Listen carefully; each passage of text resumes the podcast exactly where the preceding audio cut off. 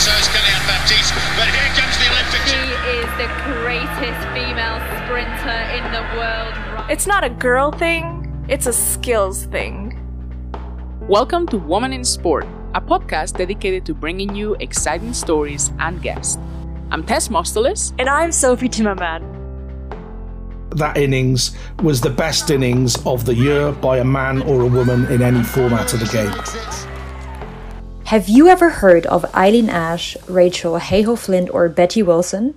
Well, after this episode, you will. Today we talk about cricket, a game that is very popular in the UK, India, Pakistan, Australia, or South Africa. We talk to Richard Thomas, an associate professor at Swansea University and cricket lover who has just wrote a book about it. Together we take a look at some of the movers and shapers of women's cricket, the hoops they had to go through to play the game they love, and recent changes that put women at the top of cricketing institutions and teams.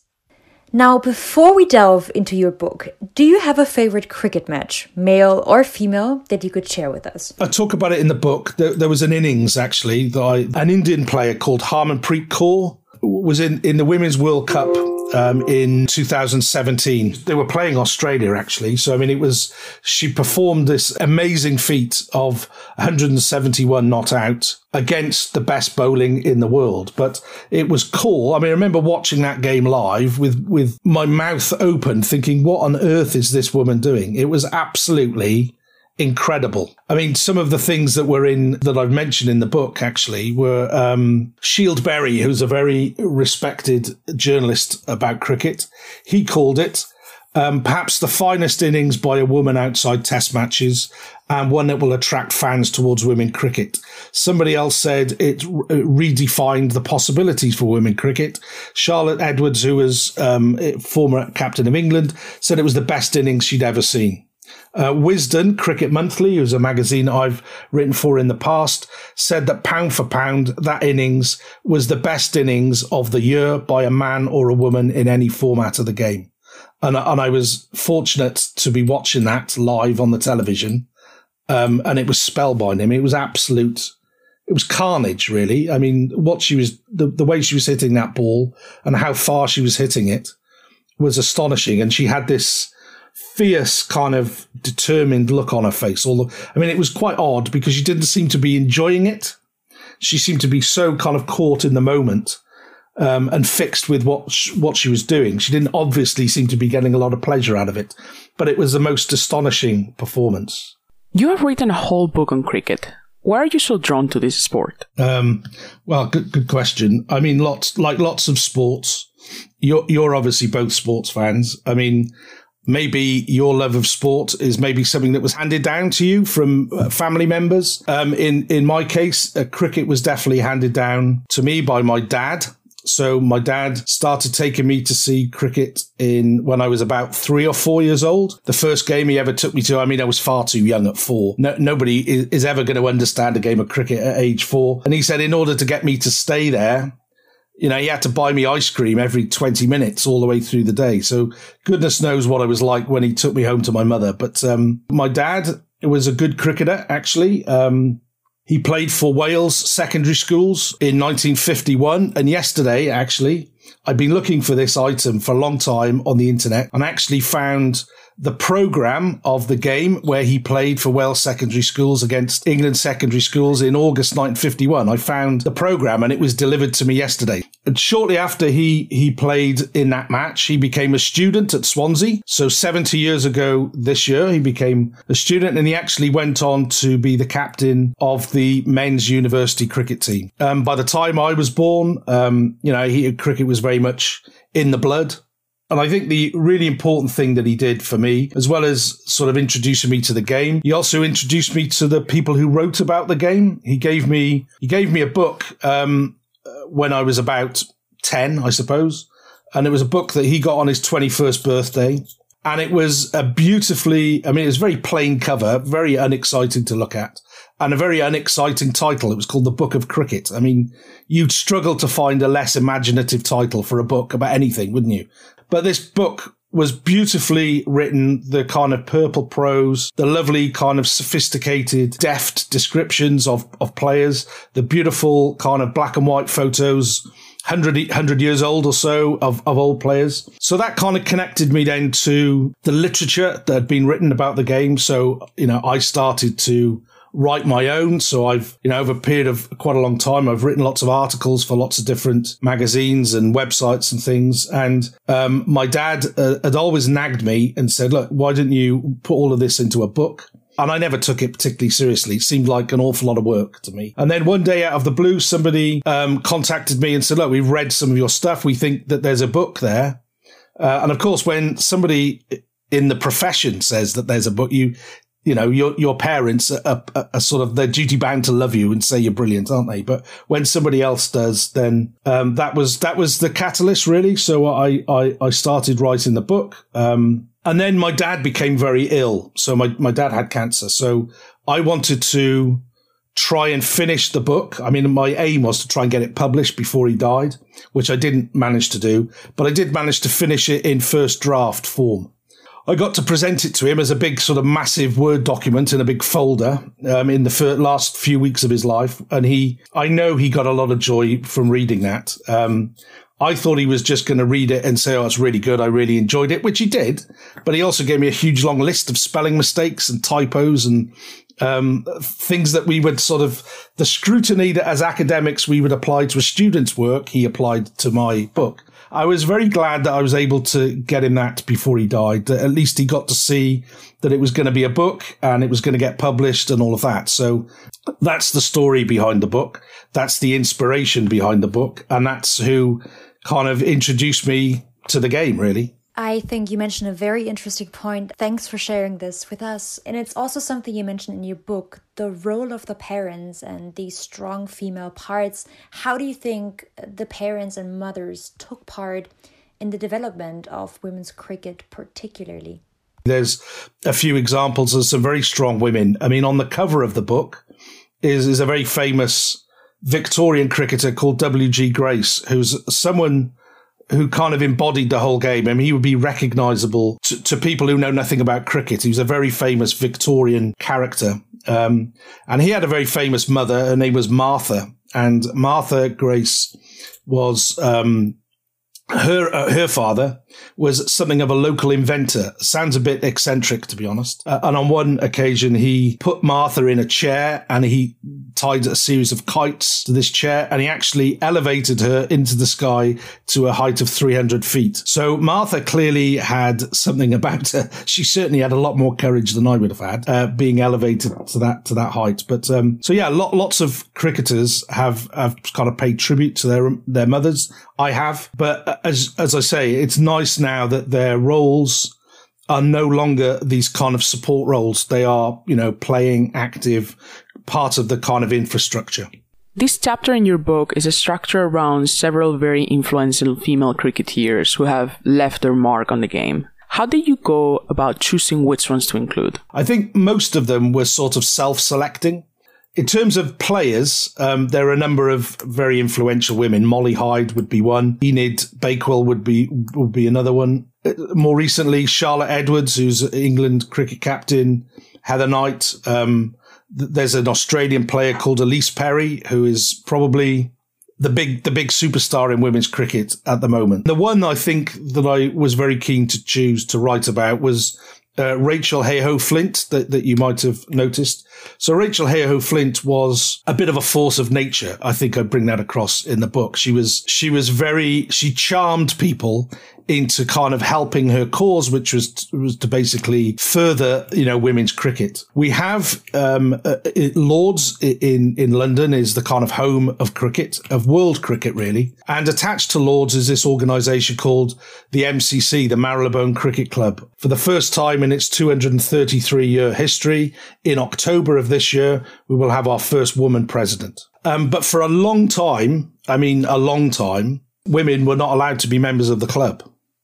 Uh, and Rachel Heyhoe Flint in a in a, not a threatening way, but in a kind of let's try and change things way. She tried to change things by reasoning that they were, you know, the fair and, and equitable thing to do. She tried to become a member, and the first time she tried, she was kind of voted down. But in 1999, you know, she kind of pushed, and finally women were admitted. Now, because of the waiting list, it's 20 years, we haven't really seen any difference yet, have we? Because those women who would have joined the end of the queue they haven't probably still aren't even members yet.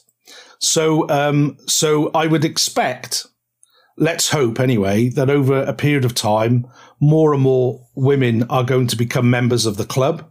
Um, it, it's happening, but I, I, mean, think that was largely down to her. Not only was she sort of England's one of England's most famous and successful cricketers, she was also played this huge part in kind of suffrage, if you like, off the field. You know, in terms of getting getting women up there and getting women's cricket to be taken seriously. Um, I mean, just to, to give you an idea how far we've come, when she played, I think for the first time in Lords, which is in 1976, there was a huge row uh, about the women using the men's changing rooms and that the women were going to be walking through this big long room, the long room which traditionally women weren't allowed in. So, um, I mean, we have come a long way since then, but, but I suppose in some ways it's a shame that those rules ever kind of existed, but it's not only cricket they existed in. I mean, if you look at, it's the Masters now, isn't it? In Georgia, in, in Atlanta. I mean, golf is one of those sports where, you know, they've had those sort of arcane gendered rules about admission and, you know, people being allowed in certain parts of buildings and, you know, not being allowed to do this when the men are allowed to do that. So it's not the only sport that's been afflicted by that, but I'm, I'm very pleased to say that the MCC is changing and it's becoming more enlightened and liberated and all of that. Um, but so she was an obvious one to pick. Ellyse Perry as I say, bringing it up to date was was another one that, that I picked. Um, mainly because the fact that she is someone else who's sort of transcending the game a bit now. Yeah, it, it, as far back as 2013, uh, British sports magazines were calling uh, Ellyse Perry the most marketable sports person in Australia and the 36th most marketable sports person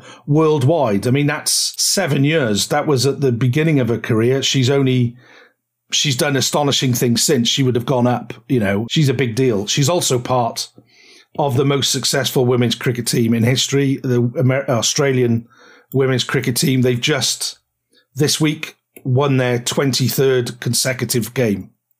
Um, which is the longest kind of string of victories. So they're by far and away the best team in the world.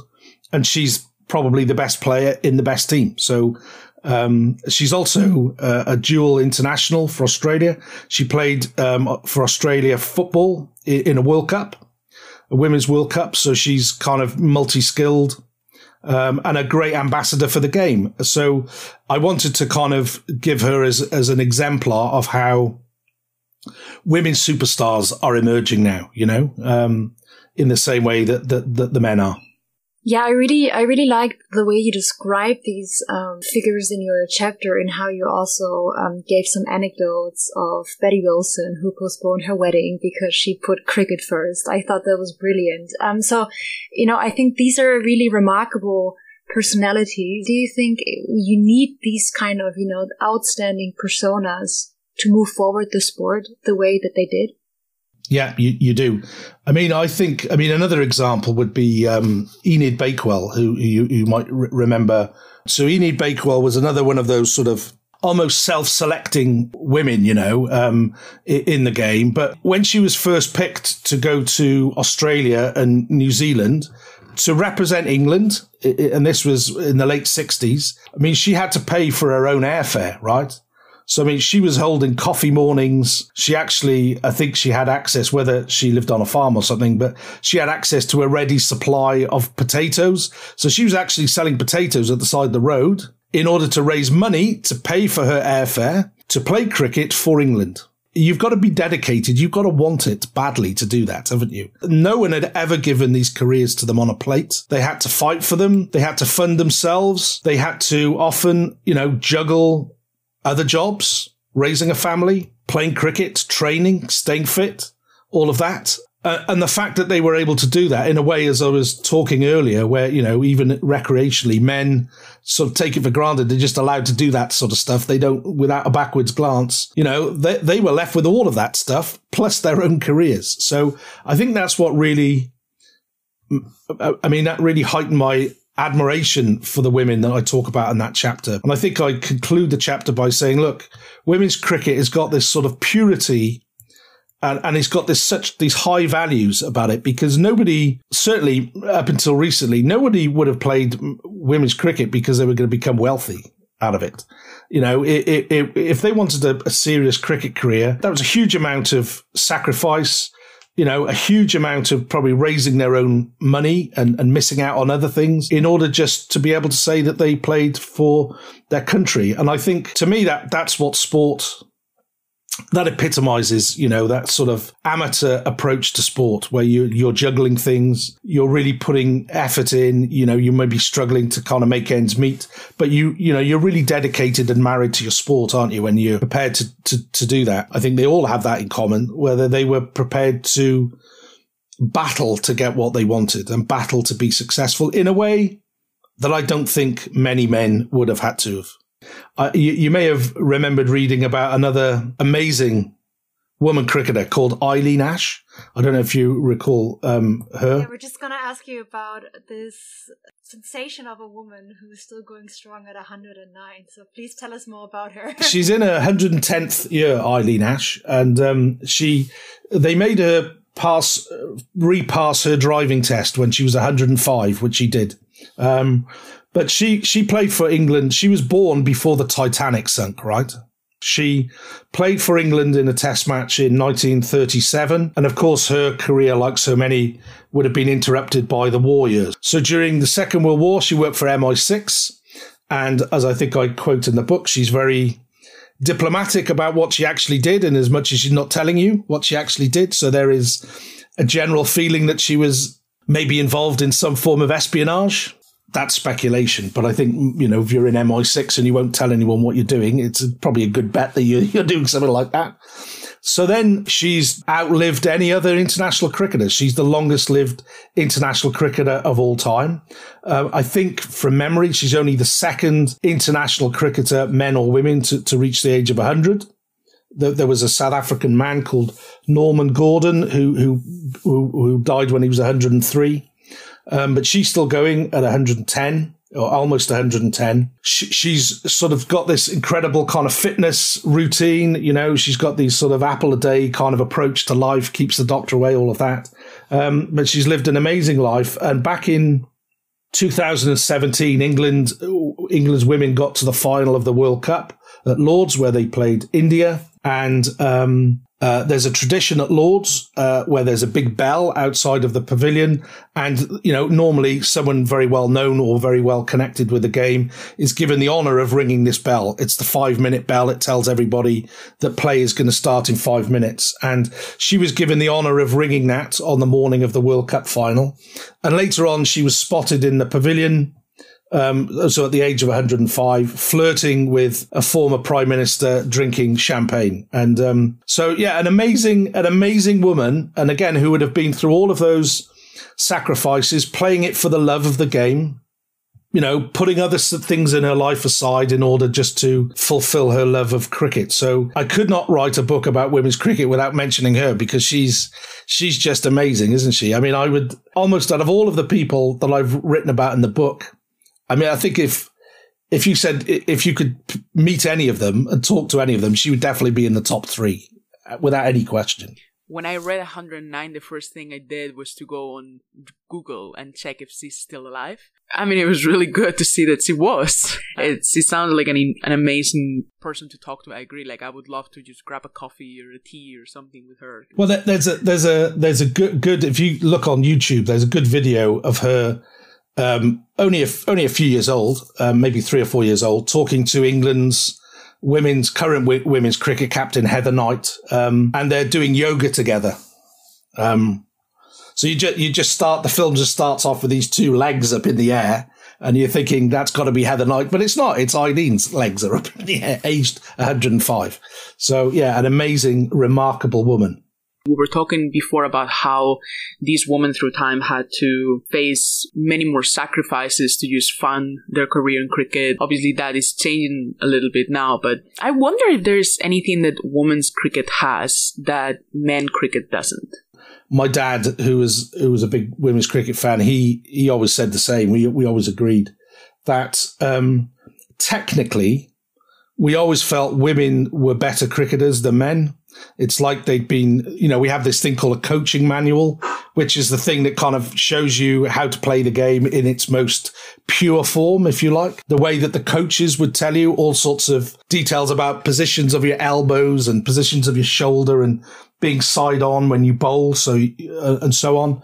And we we both felt that women's cricket was technically very, very good. Like women had, had been coached very well. They understood the technique very well. Of course, things tend to happen a bit slower in, women's cricket, um, in the same way that, you know, the, the 100 meter women's record is, is a, is a little bit behind the men's. Clearly, there's, there's all sorts of biological reasons for that. I mean, in terms of cricket, I mean, one of, one of the metrics uh, that, that people tend to look at is the, the speed of the bowling. So in, in men's cricket, I mean, I think we've breached the 100 miles an hour barrier a couple of times. I mean, the very fastest bowlers that would be around at the moment would be bowling on a good day, perhaps 150 kilometers an hour. Um, women's cricket, I mean, the really fast bowlers would be in the early 120s. So you can see there's quite a difference in the speed, but um, I don't only just put that down to kind of physique and so on. I think one of the things to kind of flip your question around a bit is what what do women's cricket have that men don't? I think it's more a case of what does men cricket have that women are not given the opportunity to, which is to play the long form game. Now there's lots of different formats of cricket. The kind of longest one, which is a test match, lasts for five days.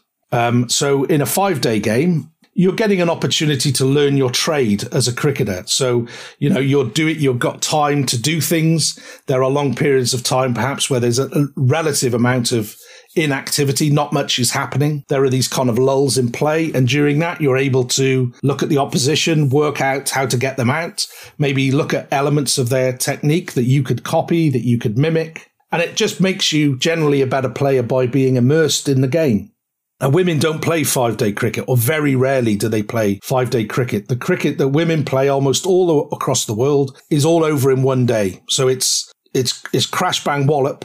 Uh, with, without that ability to be able to kind of let these skills germinate and develop over a long period of time. I mean, just to give you an idea, the, the man and the woman who, who are, who are captaining England at the moment are exactly the same age. They're actually born four days apart, right? There's um, Heather Knight, who's um, the women's captain, and a chap called Joe Root, who is the men's captain. They're both just about 30 years old. Okay. They, they started playing England roughly the same time. Heather Knight started playing a little bit before Joe Root.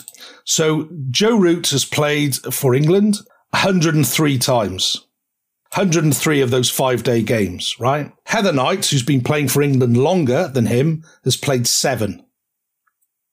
These long form games, which is the game in its purest sense, where you are able to kind of develop your skills, become a cricketer, learn how to play, women don't get the opportunity to play those games. And I think that's one of the reasons that, you know, why perhaps the fielding isn't quite as sharp as it would be in the men's game. Perhaps the bowling isn't quite as fast as it would be in the men's game. I mean, all of that is a contributing, contributing to that kind of inequality. So I think one of the good things that's happened recently um, and, and I mention my dad again because my dad had, had a favorite cricketer called, um, Sarah Taylor, uh, who is um, a wicket keeper, if you like, in baseball terms, would be the kind of catcher, the one that stands behind the batsman, you know. And she was she was called or described as by another kind of international wicketkeeper of long ago as the best wicketkeeper in the world, man or women, man or woman. I mean, the fact that she was being seen as a cricketer first and as a woman second, I mean, that was that was pretty encouraging. And same cricketer, Sarah Taylor, in the last two or three weeks, has been appointed as the wicket-keeping coach for Sussex men's wicket-keepers. So now we have a woman coach in men's cricket. I mean, that's, that was unthinkable. I mean, not that long ago. I think that's phenomenal. And I think it also ties back to just the success of the um, female English team. I mean, they've done incredibly well. I think that's also something you mentioned before. They've done maybe a bit better than their male con- counterpart, even. Why do you think that is? What's the support base in England that makes it so strong? Well, I mean, when you say they've done a bit better, I would say they've done a lot better, actually. I mean, um, England's men won their first World Cup in 2019. Really kind of exciting day, made headlines all over the world. What was given much less publicity on that day was that women, England's women had already won the World Cup four times before that happened. Um, so we would all, everybody would know that England's men had won it once. How many people would know that England's women already won it four times? And I think they won it four times, not necessarily because the infrastructure of the game allowed them to do that.